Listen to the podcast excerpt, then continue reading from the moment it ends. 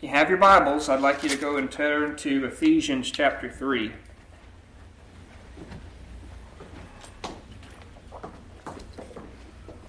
Ephesians chapter 3.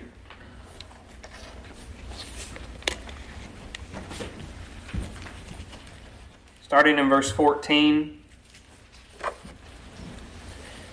Apostle Paul writes, For this cause I bow my knees unto the Father of our Lord Jesus Christ, of whom the whole family in heaven and earth is named, that he would grant you, according to the riches of his glory, to be strengthened with might by his Spirit in the inner man that Christ may dwell in your hearts by faith, that ye, being rooted and grounded in love, may be able to comprehend with all saints what is the breadth and length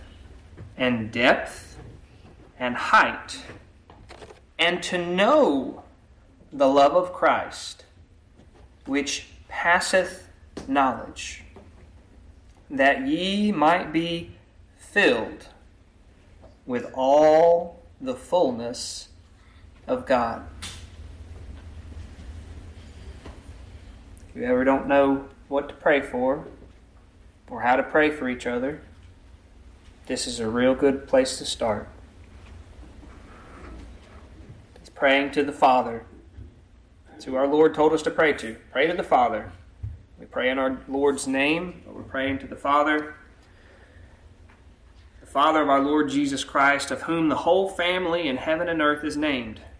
He's our name. He's that name that is higher than all. Jesus Christ, our Lord and Savior. That's who we're named as. That's who we are named in. Christ has claimed you. Boys and I listened to a story about orphans. And they had nobody to claim them. And the end of the story is they, they found, a, found a mother to adopt them. And it was very great and happy. We were all orphans.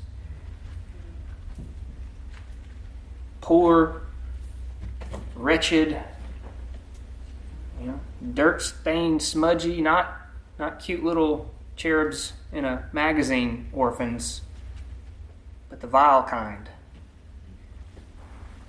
And our Lord came and claimed us and gave us His name. You're in His family, you have His family name. Of whom the whole family in heaven and earth is named we were blessed to be able to visit with our family and blood um, yesterday. And as, Sister Megan shared this morning, it was such a sweet time because the the unity we had wasn't the fact that we had similar DNA. And in fact, if you looked at it all, there was a lot that, that didn't overlap because of the dysfunction, if you will, on the side of the world. But because of our unity in Christ, there was such a unity and harmony that you couldn't couldn't put your finger on it. You couldn't explain it. You can't explain it to the world. There's there's one family in Christ, just one. Aren't you glad that when we get to heaven, we won't have to show our uh, denomination card? Can we get in? Are we the right one? That should change how we talk to people. Right? That this is one for whom my Lord loved enough to die, I should love him too. Do they share the same understanding that we do? No. But if you love them enough and you believe what we believe enough, you should be willing to share it. Not to be right, but to encourage, because there's so much sad untruth out there that discourages, that hinders walking with the Lord, that leaves people in a state of unsurety instead of security. It's one of the most precious things about the truth that we believe about what Jesus Christ is the security that we have. That what Jesus did is enough. And on your worst day, you can't mess it up. And on my best day, I can't take any credit for it.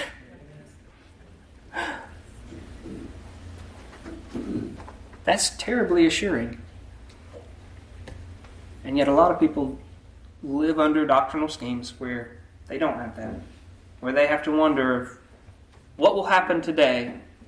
Will I be good enough? What if I make a mistake?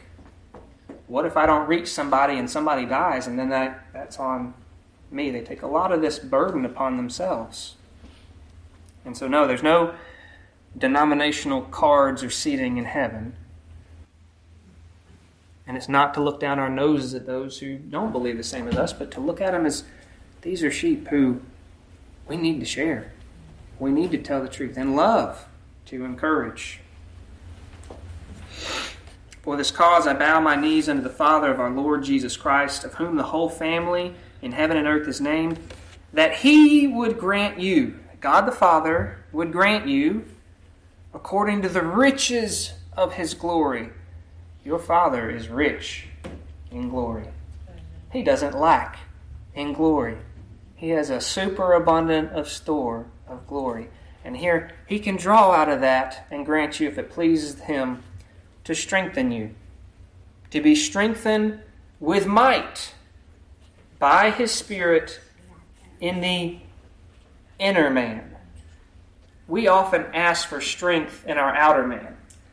Let's be honest, when Sister Wanda asks for strength and sanity, she's asking for strength in her physical outer man.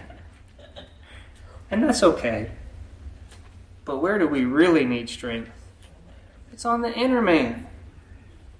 The inner man, the new man, the new creature, that which is created by the Holy Spirit within us.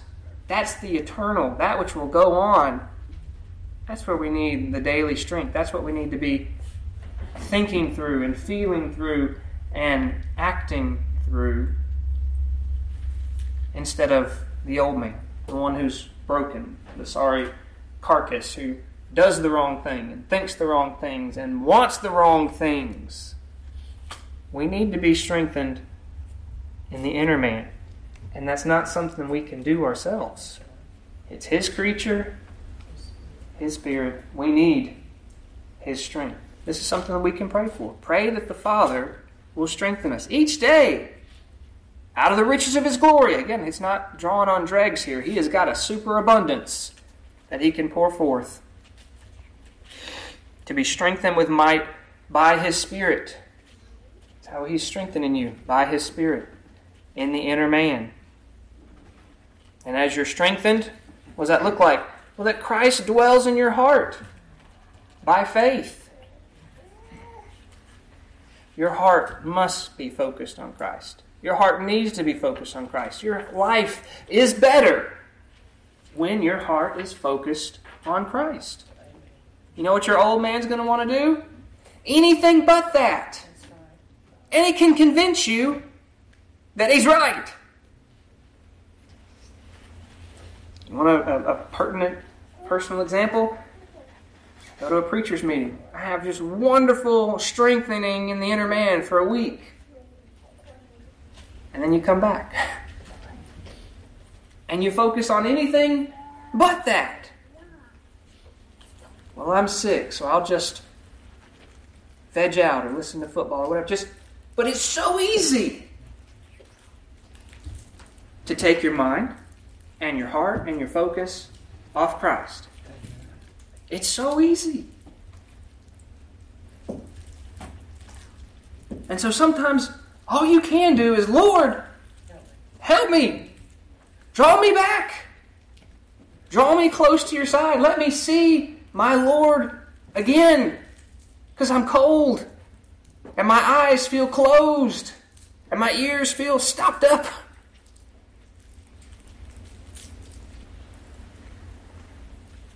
How often do you just think about the cross? And I use that expression cross as a shorthand to refer to Jesus' death on the cross. Does that cross your mind during the course of the day? I'll confess that it doesn't cross mine every day. It really should. We talk about these big moments in history. You can have whole television shows. This significant moment in history, this significant moment in history. There is no more significant moment in all of human history than that day on the cross. That's what it all was leading up to. Everything beforehand was leading to that point. And everything after that is, lead, is pointing back to that point until he comes again.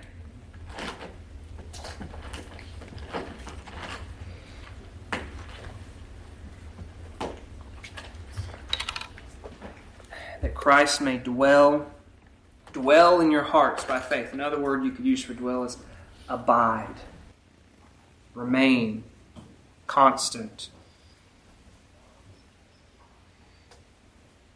Sometimes we'll have a fleeting emotion and we'll think about it for a few minutes and then it's gone.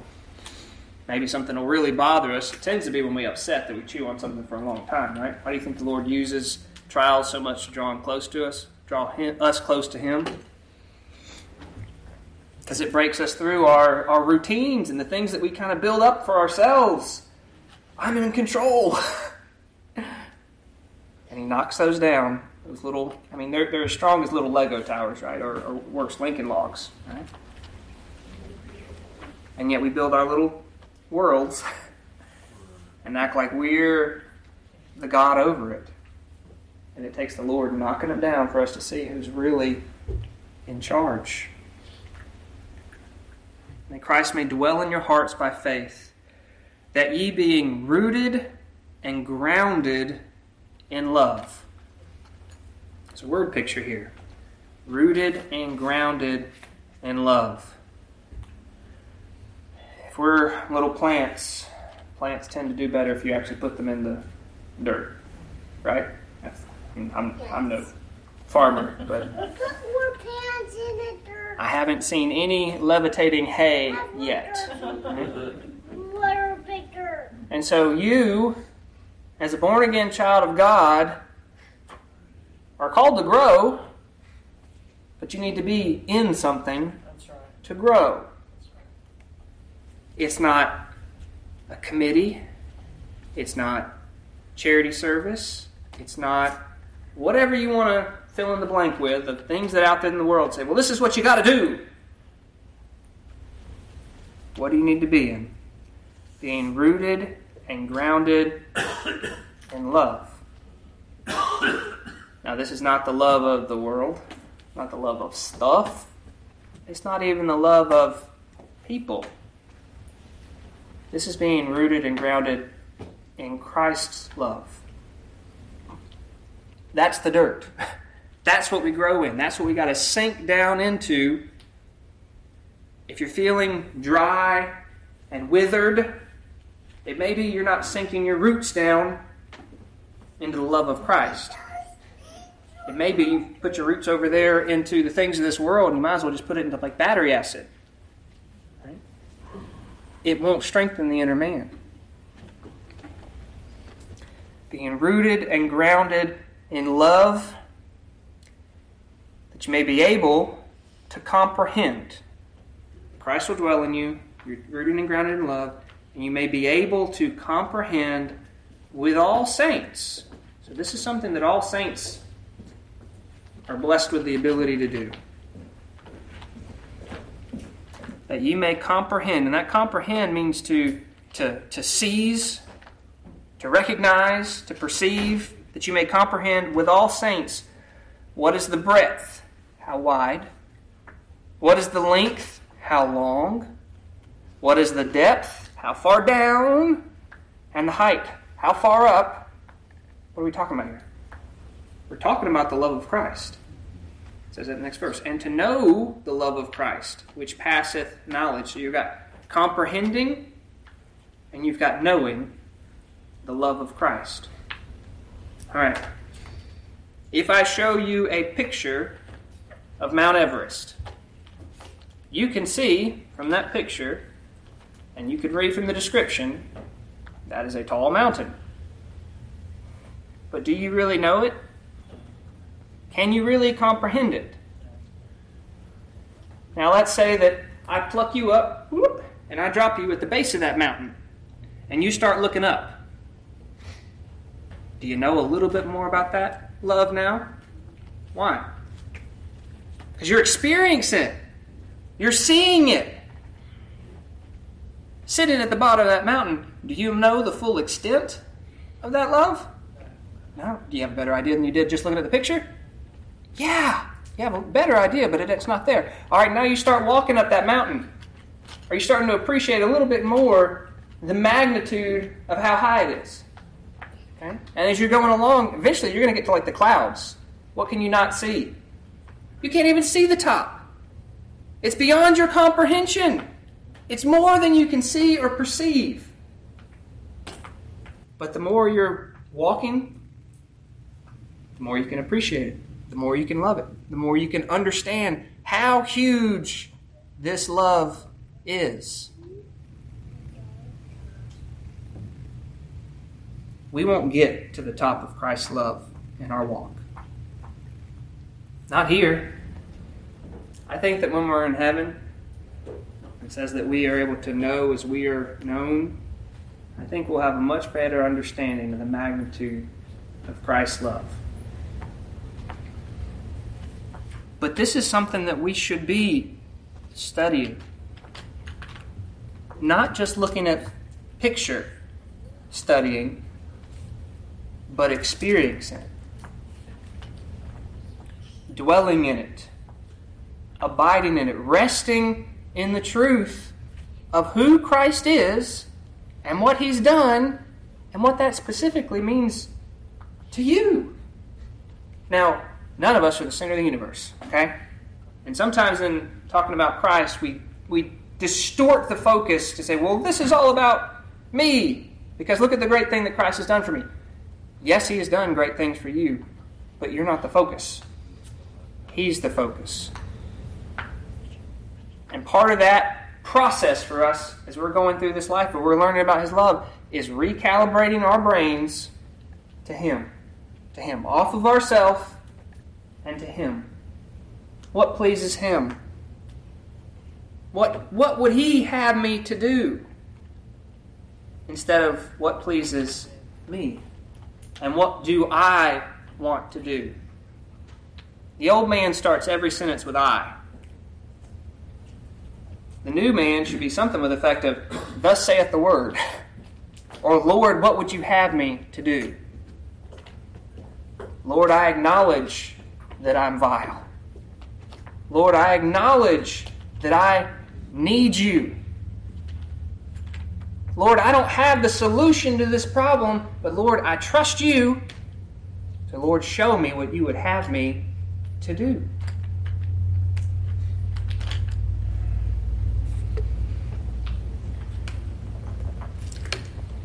give you another word picture that, that kind of deals with height and as you're standing on that mountain, you can look as far as you want, left and right. Are you going to see the end of the mountain? No, it passes beyond sight. Imagine you're down at the seashore. Okay? You're down at the seashore. And you walk towards the water. So you're facing the dunes, condos, whatever. And you walk close enough to feel the water lapping at your feet. You can feel the water. You know it's there. No, look who with the bridge. You do a bridge. Well, for this illustration, pretend you're standing in the sand and the water's just barely reaching your feet. Not even over your heels, but just touching. Okay? So you've experienced the ocean there, right? But are you really understanding the magnitude of that?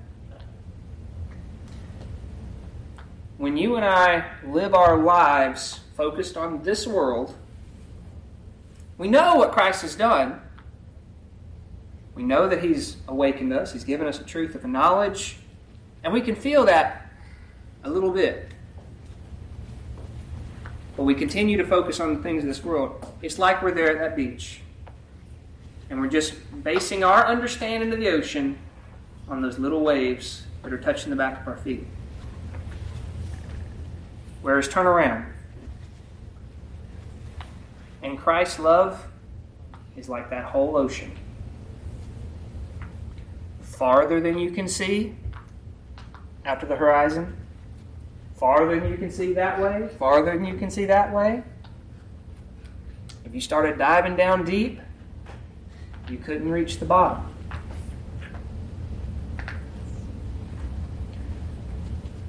As you're going on your journey towards, towards glory, you're leaving that beach. You're climbing into a boat. You're going to go. And the whole time you're going, you know what's bearing you up? Christ's love.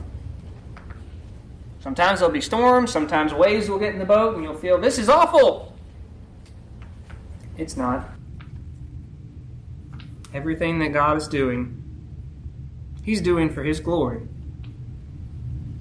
He's doing something to teach you about Himself and about how you need to trust and depend on Him and live a life that glorifies Him. We have things to learn. We need to open our eyes and start trying to learn about our Lord and recognize the magnitude of His love. Can you fully comprehend it? No. Isn't that great?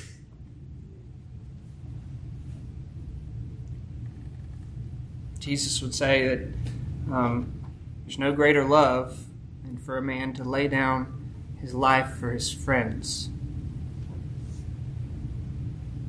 That's not just a fortune cookie catchphrase. He knew what he was about to do. The God of all the universe, the second person in the Trinity, the Word, who created all things, has called you his friend. And then demonstrated that there's no greater love than what he did for you as his friend. That's an amazing love. What makes it more amazing is that you're a bad friend. I'm a bad friend. It's not because we were so great that somehow he's like, yeah, okay, this one's worth it. That's why we can sing about amazing grace. It's not just the scope of how good and kind it was, but it's the scope of how bad and vile we are.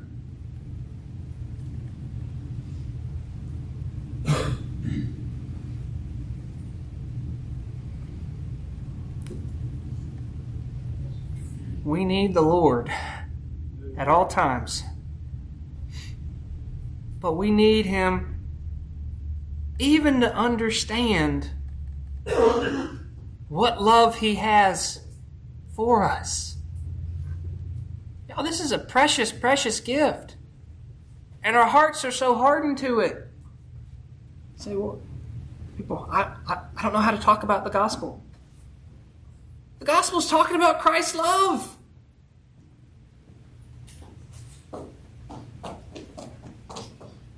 Free and costly, right? That's what we sang this morning. Free and costly. To you and me, absolutely free. And for every other one of his children throughout time. Costly? Absolutely. So costly that the God who created the universe would be willing to suffer and lay down his own life. Now, they couldn't have taken it from him unless he was consenting. He laid down his own life and he took it back again. But he was willing. He was willing. Do we have hard hearts this morning that we cannot allow this thought, this truth to break in? Probably. We can spend many hours of labor and diversion and distraction and cares because we can't understand, not really, this one truth. That song, we're, we're passing away. Why can we sing that song with a smile on our face? Because this is real. If it's not, we can just go home. Go watch football, whatever whatever other folks do on Sunday that they'd rather do. But if this is real, which I wholly believe it is, this should impact our life. Our lives should be driven by the truth of whom we're named Jesus Christ. It's not just a name, it's certainly not a swear word. It's a title of the highest honor. And one day, he's promised he's going to come back.